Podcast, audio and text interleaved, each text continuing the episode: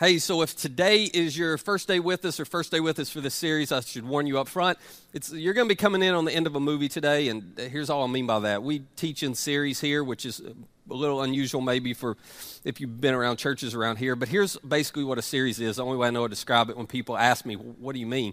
Is I, in essence, will write a two and a half or three hour sermon and quickly realize nobody wants to sit and listen to me that long. And so I break it up into four or five parts to make it a little shorter. I'm sure you wouldn't mind if I broke it up into eight or ten parts to make it even shorter, but we're not going there. So, so we're coming in on the end of a big long sermon, okay? Big long sermon, which means this is going to be really application heavy. We've dived into the topic and we've dived into what the writers of Scripture have to say about a lot of this. And today's going to be primarily about application, but if you have missed and you find today interesting and you want to catch up, you can go to lovesexdatingseries.com. You can find all these messages and watch them. They're all right there. If you're married, remember there are dates here. They're already planned out for you. And these dates will help you have some great conversations. So don't forget to go download those. And uh, if, you, if you've got teenagers, maybe you want to pay your kids to watch this, or college student, you know, grandkids, whatever case may be. But all of the messages for this series are going to be right there. The basic premise or the big idea of this series has simply been this that great marriages, great marriages, are built on or require mutual submission. That to have a great marriage, the secret to a great marriage is this idea of mutual submission, which is this idea of, hey, I'm going to put you before me, and no, I'm going to put you before me. And it's two people who put the needs, interests, desires, wishes, and wants of the other person before their own. The secret to a great marriage is not what we all think it is. It's not falling in love. Well, as long as I, you know, if I've fallen in love, then they're the right one. No, no, it's not that. The secret to a great marriage is not being committed, and that, you know, that's counterintuitive. Commitment's important, but everybody's committed when they start. Doesn't mean everybody's committed or stays committed to the end. So the secret to a great marriage is not that. The secret to a great marriage is not finding the right person. We've all heard that. We've all thought that if I just find the right person, everything's going to work out. If I find the right person, it'll be a, you know, like a fairy tale. Everything will just play out fine. We'll live happily together ever after. No, it doesn't work that way. The secret to a great marriage is to become the right kind of person, to become the kind of person who you have the kind of character that you can mutually submit, that you have the kind of character that you can love someone that deeply. And when two people who have both become the right kind of people come together in a marriage, then you can stay in love, happy together forever, which is what we all ultimately want. And so, my goal for this series, and hopefully I've done this, if not, I got one more shot today. My goal for this series has been to inspire you, especially those of you who are not married, to inspire you to prepare, to inspire you not to just count on, well, when I fall in love, it'll all work out and I'll just know and, you know, it'll, it'll all fall in place. Nope to inspire you to practice, to inspire you to prepare, to inspire you to take this season of your life, and it's true for married, all of us who are married too, but to take this season of your life where we currently are and say, you know what? I'm going to focus on me. I'm going to focus on becoming the kind of person I need to be. And the better person I am, then the better person I bring to my marriage or the better person I will bring to my future marriage. And the reason preparation, the reason practice is so important is because this is this simple idea is so true. Promises are no substitute for preparation. They never are. Promises, well, I, you know, I promise and I plan to and I intend to and I hope to. They are never a substitute for preparation. As we talked about, promises make you accountable. Promises make you, okay, I can expect that out of you now because you promised. Promises make you accountable. Promises do not make you capable. And when you're accountable for something you're not capable of doing, you end up miserable. Now, if you haven't gotten this up to this point, I thought, you know what, I want to come at this one more time to see if I can help them understand it. And I ran across a great quote by the theologian Ron White. Some of you know who Ron White is. I'm just curious. Yeah. So, Ron White, and he's a comedian, his stand up act on the Blue Collar Comedy Tour. Ron White was talking about when he got arrested for public drunkenness. And this is so brilliant, so brilliant. Here's what he had to say He said, I had the right to remain silent, but I didn't have the ability to. Some of you can relate. Some of you are like, that actually, the very same thing happened to me. Okay, that's a sermon for another day. But this is true in all areas of life. Just because you have the right to do something or just because you have the intention to do something does not mean you have the ability to. This is certainly true when it comes to marriage. It certainly is true. So you got, you know, promises are no substitute for preparation. You need to take this season of your life and you need to figure out how to prepare, how to practice becoming the right kind of person, okay? So, in in scripture when you open up and you begin to look at what all these different writers wrote because you know we call it the bible but it's a, a, collection of historical documents is what it is and all, all kinds of different people throughout history wrote it and when you begin to look at what all they wrote here's what's so fascinating to me not one time in any of those writings did Peter or Paul or Mark or Luke or you know Matthew or John or you know, Solomon or David or Moses or any of those people who wrote the, these documents. At no point anywhere in their writings do you find them saying to us, "Hey, you know what you need to do? You just need to promise more. You just need to commit more. Your problem, the reason you can't follow Jesus and the reason you don't have great relationships and the reason your life's not where it should be is because you're just not committed enough. Now, if you grew up in church, you did hear that probably when you you know looked at your life were trying to figure things out or you, you know you're like why can't i? The, the, answer you got was well you're just not committed enough. That's what you heard in sermons. That's what you heard from you know, sunday school wherever you were. It's just like you got to be more committed. You got to be more committed. You need to have a deeper commitment. No no no. That is not it. That is nowhere in any of the writings of any of these authors. They did not say commit more or promise more. They said prepare more. They said practice more you want to follow Jesus better? You want to have a better marriage? You want to, you want, you want, you got to prepare more. You got to practice more. One of the guys who wrote about this a lot was Solomon. You're probably familiar to some extent with King Solomon. He's one of Israel's greatest kings. Solomon wrote three different documents that are all part of the Jewish scriptures we call the Old Testament. He wrote Proverbs, he wrote Ecclesiastes, and he wrote Song of Solomon. Now, here's what's so fascinating about Proverbs.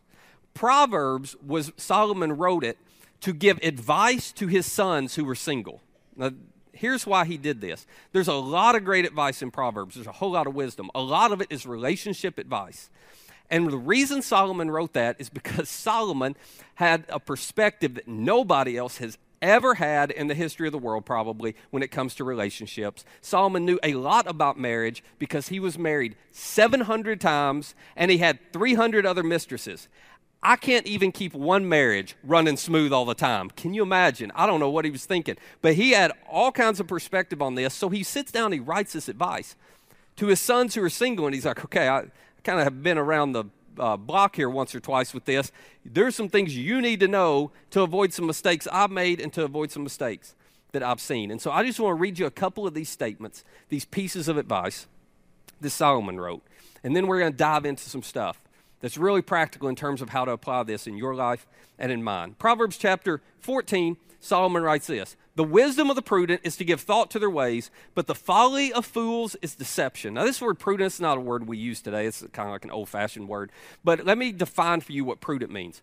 A prudent person is simply a person who believes all of their life is connected all their life is connected. In other words, a prudent person believes that what I did yesterday is going to impact today and it's going to show up tomorrow. A prudent or a wise person thinks, sees all of their life as being connected. And therefore, in any situation when they're about to make a choice, they're not just thinking about, well, how's this going to impact me right now? They're thinking, okay, this is going to show up tomorrow. So, what do I need to do to choose wisely? How do I need to act wisely? And what does it look like to be wise in this situation. That's why he says the prudent is uh, the wisdom of the prudent to give thought to their ways because they're thinking down the road. They're thinking ahead. They're thinking, whoa, this is just bigger than right here and right now. But he says the folly of fools, and he doesn't mean that in an offensive way, but the folly of fools is deception. Now, all of us can relate to this because all of us have been a fool like this at some point. Here's what he means by deception a fool is someone who doesn't think life is connected. And so a fool is someone who, in any situation or moment, just looks at what's right in front of them and assumes I can do whatever I want now and it will have no impact tomorrow. I can choose whatever I want now, and this decision is isolated. This decision is, you know, quarantined. This decision is totally separate from anything else that may happen in my future. In other words, Solomon says, a fool deceives themselves. A fool deceives themselves into believing into believing. Life's not connected. Into believing. My past isn't going to show up in my future. Now, we all know that's not true. Your past shows up in your future, and it shows up at the most inopportune times. But when you're foolish, you convince or deceive yourself into believing. That's not true. And the reason, and all of us have been here, and all of us have done this, the reason that happens is because we get in the moment and we decide to follow our heart And whenever you choose to follow your heart, what you're really choosing to do is ignore any future consequences or repercussions of this decision and just do what I feel like doing right now. And when you begin to follow your heart, you will end up deceiving yourself because your heart is always deceitful. Your heart never looks down the road, it just doesn't work that way. This explains why, we talked about this before, this explains why you have so much clarity in the, into the stupidity of your friends, don't you? Like your friends make certain decisions, or your coworkers or roommates, and you're like, what are they thinking? Like, that's never going to work. And it's so obvious to you that they're just being stupid in what they're doing. But then we'll turn around, we'll turn around, and our heart gets involved. And so we'll end up making some of the same decisions, but we assume we deceive ourselves into believing, well, that's not going to impact me. I know it wouldn't work for them. But you, you can, you know, I can predict exactly what's going to happen with them, but it's not going to work or impact me because the folly of fools is always deception. He goes on, he writes this. He says, The simple believe anything, but the prudent give thought to their steps. The simple believe anything simply means the simple will believe whatever argument their heart comes up with to convince them they should do what they want to do. Now, your heart has done this to you, hasn't it? So has mine.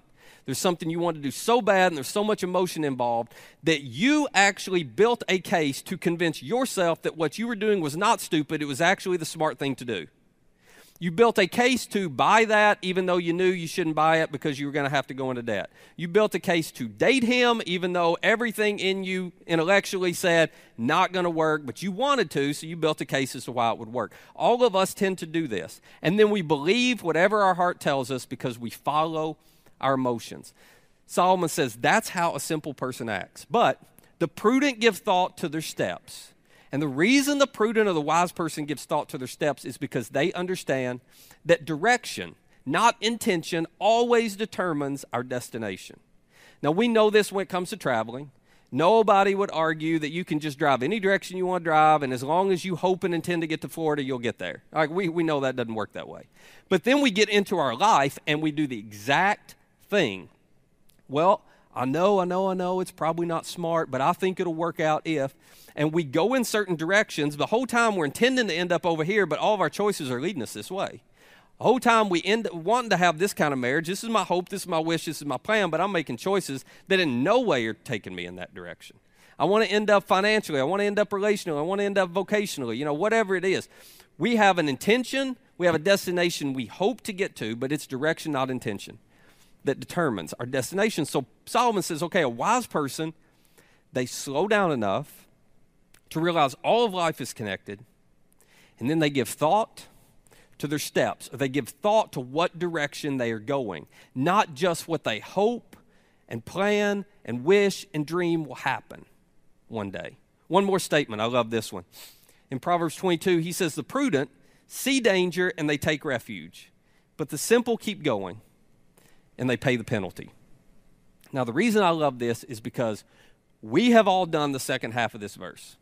Solomon says, A prudent person, somebody who understands all of life is connected, when they see trouble coming their way, in other words, uh, they've made some choices that are taking them in a direction and they realize, whoa, there's danger up ahead. If I keep going this way, it's not going to turn out well. If I stay in this relationship, if I keep managing this relationship this way, if I keep making relational choices like this, I'm going to end up in trouble. When a wise person sees that, they hit stop, they turn around, and they go the other direction before the trouble catches up to them. But the simple see the exact same danger, see the exact same trouble. They just keep going, they stick their head in the sand, and they pay the penalty. We have all been here and we have all done this, haven't we? We had somebody come alongside us, our mama, our daddy sat us down, our friend sat us down. And when it comes to relationships, they said, Hey, have you thought about, I don't think this is smart, and the choices you're making are, and you know, they laid out all this case. And we knew deep in our heart, we knew, yep, they're right. Yep, this won't end well yep, this is going to be a problem. But again, we didn't care. We didn't care. So we ignored the danger we saw and assumed, I think I can manage or manipulate or control the outcome here where what's true for everybody else is not true for me. But that simply doesn't work.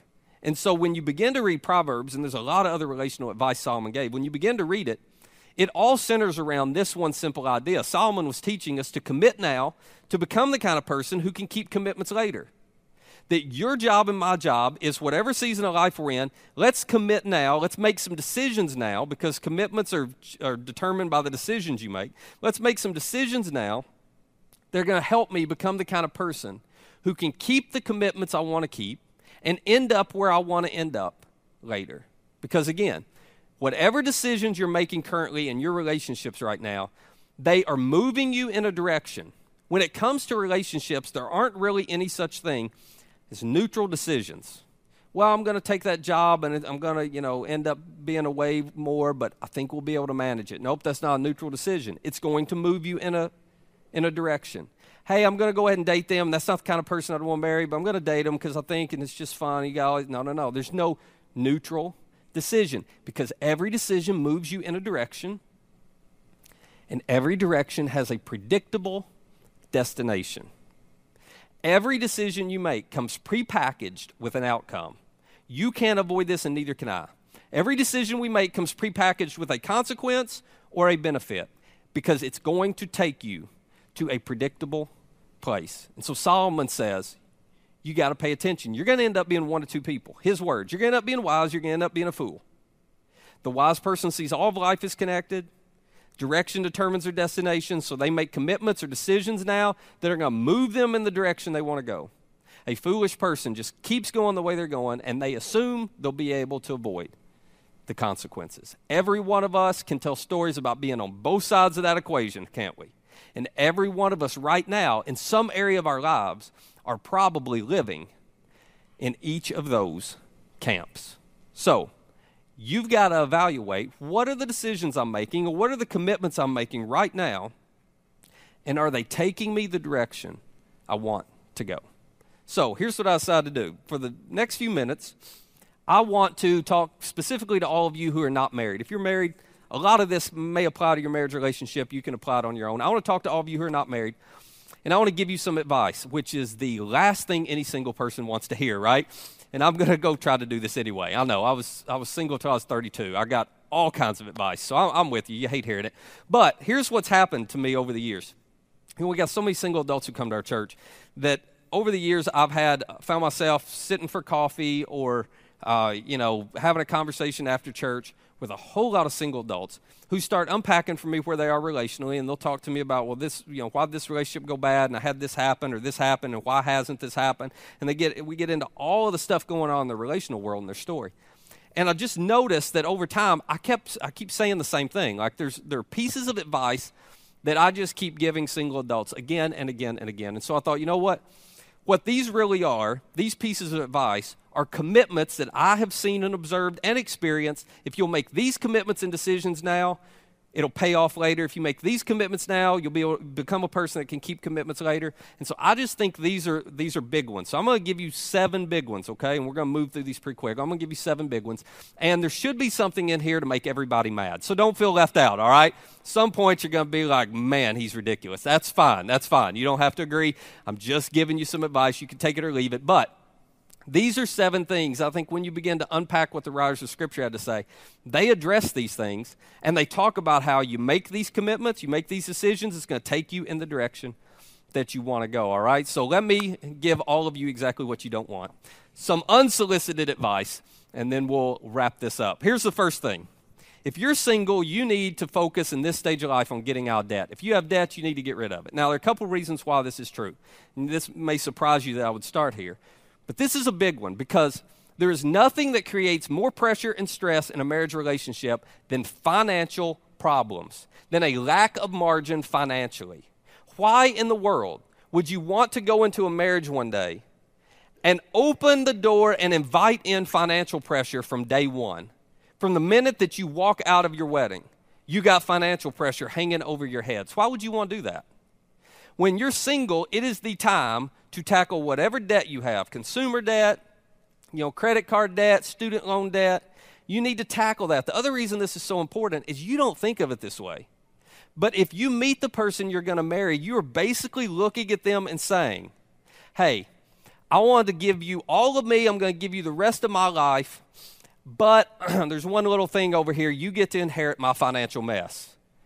What is loving about that? But that's what happens so often. Hey, you're going to get me, but now I need you to help me clean up my financial mess because I'm going to drag this mess you had nothing to do with. I'm going to drag it into our relationship, into our marriage. It's going to cause all kinds of pressure and stress, and we're going to have to navigate through it. And even though you did nothing to deserve it, I'm expecting you to help me clean it up.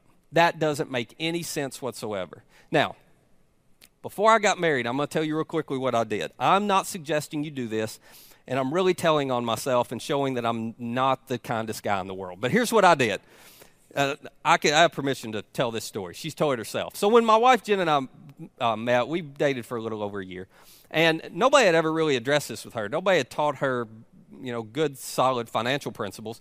And so she had a good job and she was doing fine but she was doing what most people do. She had credit card debt she had student loan debt she had you know all kind of just a lot of little debt here and there. And, and she was in no hurry to deal with that like it wasn't even on her radar. So when we started getting serious and talking about marriage i looked at her and i said we're not getting married until you pay off all your debt. How mean is that? How mean is that I'm going to go, I didn't tell this in the first service, but I'm going to go ahead and tell on myself because this is the part that really makes me look bad. Uh, I actually said to her, you know what? She was like, oh, I'll, I'll pay off the debt. And I said, ah, you know what? Here's what we're going to do. We're going to write out a contract, and you write out exactly what you plan on doing and sign it. And once you fulfill that contract, we'll get married. That is awful, isn't it? It's awful. But she wanted me really badly. So I'm kidding. I don't think that was true. But she did she did pay off that debt really fast, and we got married pretty quick after that. So she nailed it. She knocked it out. Once she had the tools to do it, she knew exactly what to do. But the reason that was such a, I may have gone a little overboard, but the reason that was such a big deal to me is because I didn't want us starting our relationship with something hanging over our heads that was going to create financial pressure and tension in our marriage. And so I said, you know what, we're going to start with a clean slate, and no matter how long we have to wait, that's what we're going to do if you're single, this is the time to get out of debt. And if you're not sure how, or you're not, you know, nobody's ever taught you, you got to take a Financial Peace University class that we offer around here. Matter of fact, and this is a little bit of a bold statement, but I really believe this. If you are, are single and you don't go through financial peace now before you get married, you are being foolish. You are because you can learn some things right now that you'll be so far ahead of the game by the time you get married. You won't deal with all the junk that all these married people around here have been having to deal with, and some of them are still paying off student loans. They're like a pet, they just hang around forever. You don't have to do any of that. So deal with it. Get out of debt. Okay, that's the first piece of advice. Here's the next one. Stay, stay out of bed. We talked about this last week. I don't have to keep harping on this. You came back, by the way. Thank you so much after last week's message. We talked about this last week that purity paves the way intimacy. The intimacy is fueled by exclusivity. So guard your sexuality. I'm not going to go into that again. You can go watch last week's uh, as many times as you need to to figure it out. But this one is a huge one. It's a huge one. And again, we talked about you don't do this, you don't guard your, your sexuality and your sexual choices, you will damage your ability to experience intimacy in a marriage. Here's the third piece of advice clean out your past. Clean out your past. Now, here's what I mean by this. Uh, if you have, and I, I mean this seriously, if you have like mommy or daddy issues, you know, there's a rift between you and your mom or you and your dad. Let, let me explain this. You think that is isolated to your mom or your dad and you. It is not. It will show up in your marriage one day if you don't deal with it. Now, I know you only have so much control over that you can't control what they do or how they respond. But that's a relationship worth fighting for. That's a relationship worth you figuring out how to offer forgiveness where you need to offer forgiveness and ask for forgiveness where you need to ask for forgiveness. You need to do everything in your power to make that relationship healthy on your end. Because if you don't, and just again, ask married people if you don't believe me, if you don't deal with that, it will show up again with your spouse and in your relationship, and you'll wonder what is going on, and they will eventually figure it out and tell you, you're doing this because of your dad. You're doing this because of your mom, and you will argue and deny it, but it will be true. Here's, an, here's another piece of clean out your past. If you have been in a long term relationship that ends, or if you have been married before and divorced, here's some advice that isn't very popular, but I'm going to give it to you anyway you've got to deal with whatever the issues were in you that caused that marriage to end or that relationship to end before you get into another relationship. Now, this is not how it works. I watch this all the time. Somebody gets divorced, somebody ends a long term relationship, and the, as fast as they can, they jump into the next relationship. That is a really foolish thing to do. Now, you may be able to dodge the bullet, but very rarely is that true. And the reason it's foolish is because jumping into another relationship allows you to mask, to ignore, to hide, to fail to confront the issues in your heart that contributed to your last relational breakup. And if you don't deal with what caused this one, guess what happens? It's going to show up in the next one, or the next one, or the next one. So you got to figure out how to deal with that. You can't just point the finger and blame and say, oh, it's all their fault. You got to look in the mirror. You got to deal with it. You also got to clean up whatever character weaknesses are in you. If you got issues with patience, you got issues with self control, you got issues with being kind to people who are weak, you got issues with, you know, whatever it is. You need to deal with whatever character weaknesses are in you. Now, here's why I bring this up. Because when you are single, nothing forces you to face your own character weaknesses. You don't have to face them. If somebody makes you impatient, you can just quit hanging out with that person. If somebody ticks you off, you can just tell them to move out and get you another roommate or don't get a roommate at all. Like, you don't have to deal with the stuff going on in you. You can just blame everybody else and avoid them. But that's not going to be an option when you get married. So you need to figure out how to deal with whatever character weaknesses are in you. Now, the other reason this is so important, you may have never thought of this or heard this before. But the other reason this is so important is because oneness and intimacy, which is what we all want when we get married, Oneness and intimacy requires two complete people. Oneness and intimacy requires two complete, mature people. It does not require two people who complement each other's character weaknesses. What typically happens is we gravitate and are attracted to people who make up for our weaknesses. Oh, I'm terrible with money. I don't have any self discipline, but she is great with money. I love that about her, and it's going to work great when we're married because she's going to make up for, you know, oh, I just, you know, I just, I feel so insecure, but he is so secure. And when I'm around him, it makes me feel more secure. And I'm just going to lean into and, you know, borrow his, his security and it's going to help me. No, no, no. That is a recipe for disaster. It is. Whenever you hear these statements, and they sound so romantic and they show up in all the movies, whenever you hear these statements, I can't live without you. You, know, I, you make me a better person. I couldn't be the, a better person without you around. Whenever you hear statements like that, they are not romantic. You may your head may say that's romantic. Just no, no, no. That is not romantic. You should not run to that person. You should run away from them as fast as you can. They need to run to a counselor because that's called codependency, okay? That's what that's called. That's codependency. I can't live without you. I'd never make it without you. Ah, red flag. That is, that is not love. That's a red flag. That's called codependency. They need to go see a counselor. You need to run as fast as you can. You got to deal with that kind of thing because it takes two complete, mature people to experience intimacy and oneness the way you want. You have a codependent relationship with two people who are immature, who are leaning into each other's character strengths and kind of compensate for their own weaknesses. You've got a disaster waiting to happen or a couple psychologists, uh, John Townsend, Henry Cloud, who wrote a book called Boundaries in Marriage. It is a great book, whether you're single or married. It's a great book. And they talked about this idea, and they, they probably said it better than I could. I want to read you a quote real quickly. They said, So if one or both are coming to the marriage, asking the marriage to complete them as people, the marriage will break down. It happens every time. Marriage is not meant to be the place where one gets completed as a person, in all due respect to Tom Cruise. It is meant for complete persons to come together and build a we that is bigger and better than either one of the eyes involved. You get two complete mature people coming together in a marriage, you got something special. You got two people with character flaws, two people who are counting on each other to make up for, you know, their character issues. You, you got a mess on your hands, okay? Now, next piece of advice, before I give it to you, next piece of advice is for all of us who are men, okay? Now, ladies, this, this can apply to you, but I want to talk primarily to the men and pick on them because I'm too scared to pick on you ladies. All right, so we're going, we're going with the guys, okay? Men, here's your next piece of advice. Treat women, treat all women with respect.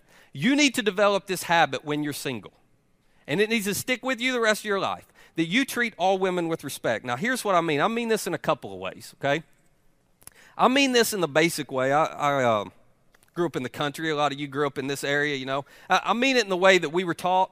where you hold the door open for a lady and you say ladies first and you know you, you defer to them on things like that and ladies just real quickly if you're if you're a lady who gets offended when a guy holds the door open for you let me explain something real quickly we're not holding the door open because we think you're incapable of holding it open we're holding it open because we think you're valuable that's what you do for people who are important okay so stop chewing us out when we hold the door open and just say thank you that would help us all because we're just trying to show respect and practice that okay and we need all the practice we can get so so, as a, as a guy, it's important to do that kind of stuff. It's important to develop the habit of every woman you see treating her with respect.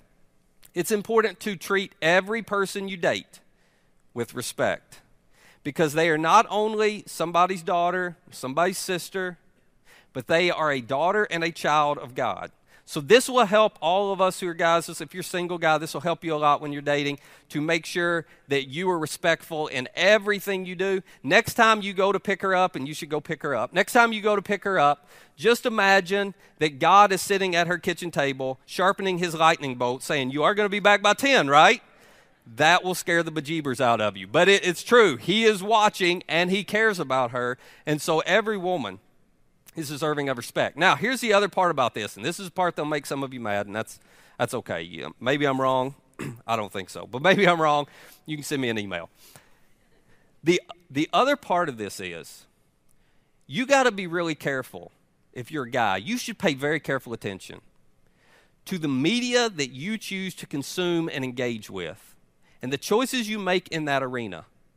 Because it is very easy, and I see this all the time is very easy for us as guys to, and ladies too, the, the opposite way, but it's very easy for us as guys to consume media or engage with media that sends a very disrespectful message about women.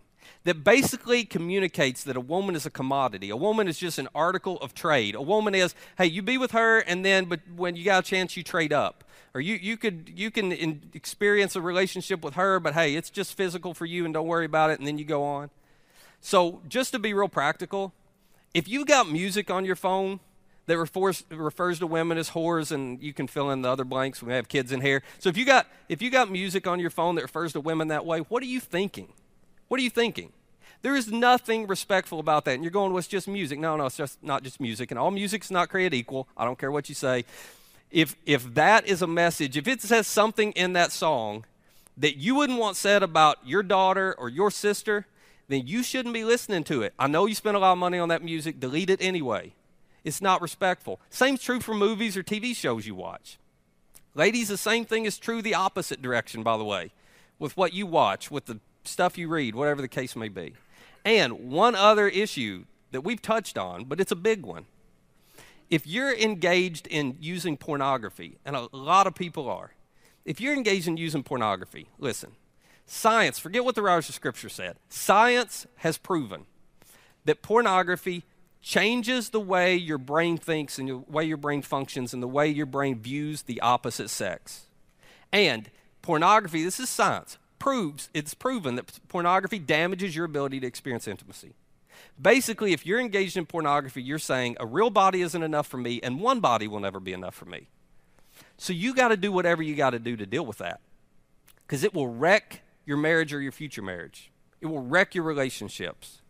And we talk to people all the time who are struggling with that. We're, you know, I, I'm not trying to make you feel guilty. I know it's a common problem. We help a lot of people walk through that and get free of that because it's addictive. But you need to get some help. And if it means coming and talking to some of us, come and talk to some of us. We'll be glad to help you. I mean, we're not going to think less of you. But you got to address it. If you're not willing to address the fact that you consume porn, and you're in a relationship with someone, you owe them. You owe them to sit down with them and say, I just want you to know that I consume porn. I'm not going to stop looking at porn. A real body's not enough for me. You should know your body is never going to be enough for me. And now you can decide what to do. And ladies, if you have a guy tell you that and they're not willing to change, you should run as fast as you can. Don't ever tolerate being treated as if you're a commodity. So, guys, and this applies to both, but guys, I want to pick on you. Because you got to figure out, you got to develop a habit to treat all women with respect. And now is the time to develop those kinds of habits. It will pay off in the long run. Now, the next piece of advice I have, I hadn't made everybody mad. I'll try to do it with this next one. Because the next piece of advice I have is for those of you who are not followers of Jesus, you're not Christians. We have a, lot of people who, you know, don't follow or don't believe or aren't sure what they believe who come to our church. We love having you here, okay? And I, I want to give you one piece of advice when it comes to dating, which may surprise you. But if you're not a Christian, don't date a Christian unless you plan to become one. This is so important if you're not a Christian, you should never date a Christian. You may, you know, you, sh- you may be, but you shouldn't unless you plan to become one. And I'll tell you why. Because that person you're dating who is a Christian, no matter what they say, they do not love you just the way they, that you are, and they do not accept you just the way that you are. And I will prove it to you. Where are you sitting right now? They have got your tail in church. You did not plan on that, did you? You were here to make them happy. And the reason you're here to make them happy is because secretly they are praying, their mama's praying, their daddy's praying, everybody's praying you'll become a Christian. And they don't want to tell you that, but I'm going to tell you, you should know, okay? So if you plan on becoming a Christian, then awesome. You just go hang on, you know, keep going. It's going to be fine. If you don't plan on becoming a Christian, it will become a big issue. So you got to think about that. And if you're dating somebody who's a Christian and you're sleeping with them, now you're with a hypocrite and you hate hypocrites. You'd be better off to marry or to date an honest atheist than you would a Christian who's that hypocritical. So now everybody's mad about something, okay? But I'm just being straight with you. They don't want you to stay the way you are. You should have a conversation about that. Now I'll go to something a little less controversial. Here's the next one Get involved in church. If you're a single adult, you should get involved here in church. Now, this is not for my benefit. Let me tell you why. Because this season of your life, when you're single, is not a waiting season. You are not on hold. You are not just doing circles. You're not just passing time until the right person comes along and your life can really take off and be married. That is not the way it works. You are in an incredible season of your life. You do not need to be married to be complete as a person. You do not need to be married for God to use you in some extraordinary ways. In a lot of ways, the single season of your life, God may use to help you make a bigger impact for His kingdom, for people, than any other season of your life because of the time and flexibility you have. So you ought to get involved. Don't waste this season just waiting for the next one that you want to get here. Get involved. Invite your friends here. Serve here in different ways. You know, plug in somehow. Get in a small group. Give. Do the things that God can use to make an impact through you. And in the process, here's the benefit. In the process, when you do those things, it helps you become the right kind of person. And when you are in the right places, odds go up significantly that you will meet the right person. I met my wife in a small group. It's why I love groups. Okay? So, anyway. That's that. Last piece of advice take a year off from dating. Take a year off from dating. Now, here's who this advice is for. If you've listened throughout this series, or you know, today, if it's your first time, and you've thought, oh man, I'm messing that up, I've screwed that up, I've, I wish I would have done that. Like, if you've got habits and patterns in your life that are not healthy, the very best thing you could do is pull out your phone today Go to your calendar, go to one year from today, and make a note I'll start dating now. And take an entire year off from dating. I've given this advice to a lot of single adults. The reaction is always the same Are you kidding me? That's the reaction. And I'm like, No, I'm not kidding you. I'm serious. But the minute I do that, somebody's going to come along to which I say, if, the, if somebody amazing comes along and you try to date them, right now, you're going to wreck the relationship because you don't bring a healthy you to the relationship. The very best thing, and honestly, the only way for you to address some of the issues you have developed, some of the habits you've developed, is to take a year off and not let the emotions of dating cloud you or distract you, to take a year off and to focus on letting God change your heart, letting God grow your character, and letting God develop some healthy habits in you. So when you start dating again, you start with a better you.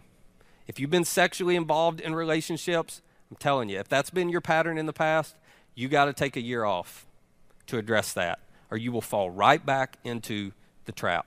This, I've seen this happen over and over again. And every single single adult, by the way, that I have ever given this advice to one on one, a year later has sent me a message and said, That was really hard, but that is the best thing I have ever done for myself. Best thing I've ever done for my relationship with God. So, some of you, you need to take this advice. And you need to take this advice because you want a stay in love, happy together forever kind of marriage. But, as I said at the beginning, I'll say it again. You have to commit now. You have to make decisions now to become the kind of person who can keep commitments later. And that takes stepping back and creating some space for God to do what God wants to do in you and help you become that kind of person. So, as we wrap up, here's what I want to encourage you to do. If you've been tracking with us through this series, and as we've gone through, or maybe today as we've gone through, you have felt God's Spirit tapping on your heart. You know how that happens? Pointing out an area, saying, Whoa, you should pay attention to this. Whoa, you, you need to deal with that. You need to address that. You need to change that. Here's what I want you to do as we close I want to invite you to acknowledge that to God because we all try to avoid that. No, no, I don't need to. No, no. You need to acknowledge that to God. You need to acknowledge to God, I hear you and I agree. That needs to change. I hear you and I agree. I got to deal with my debt because I financially I don't have any self-discipline. I hear you and I agree. I got to deal with the sexual choices I've been making. I hear you and I agree. I've got to change this. I've got to work on this. And then ask him to give you the power to change. Let him know I'm willing to make the commitments now if you'll help me become the kind of person who can keep commitments later. And the result will be you will become the right kind of person who finds the right kind of person, and you'll stay in love, happy together forever, one day. Let me pray for us. Father, would you give us the wisdom to know where you're tapping on our heart? Those of us who are married, who you've been tapping on our heart, we didn't even expect it in this series. And you've been tapping, saying, Oh, you got an issue there. Hey, there's danger coming here. Give us the wisdom to see that, to acknowledge that. Give us the courage and the boldness to do something about it. For these single adults, God, we want them to experience just like you do an extraordinary marriage one day that's built on intimacy and the deep kind of love that only you can help us to demonstrate. So, would you give them the wisdom to see the areas of their life that they need to pay attention to now? The areas where they need to make changes, the areas where they need to look in the mirror and own some things. And then, would you give them the courage and the boldness to do what they need to do now to change and to grow? Because it is so hard but it is so worth it. In your name we pray. Amen.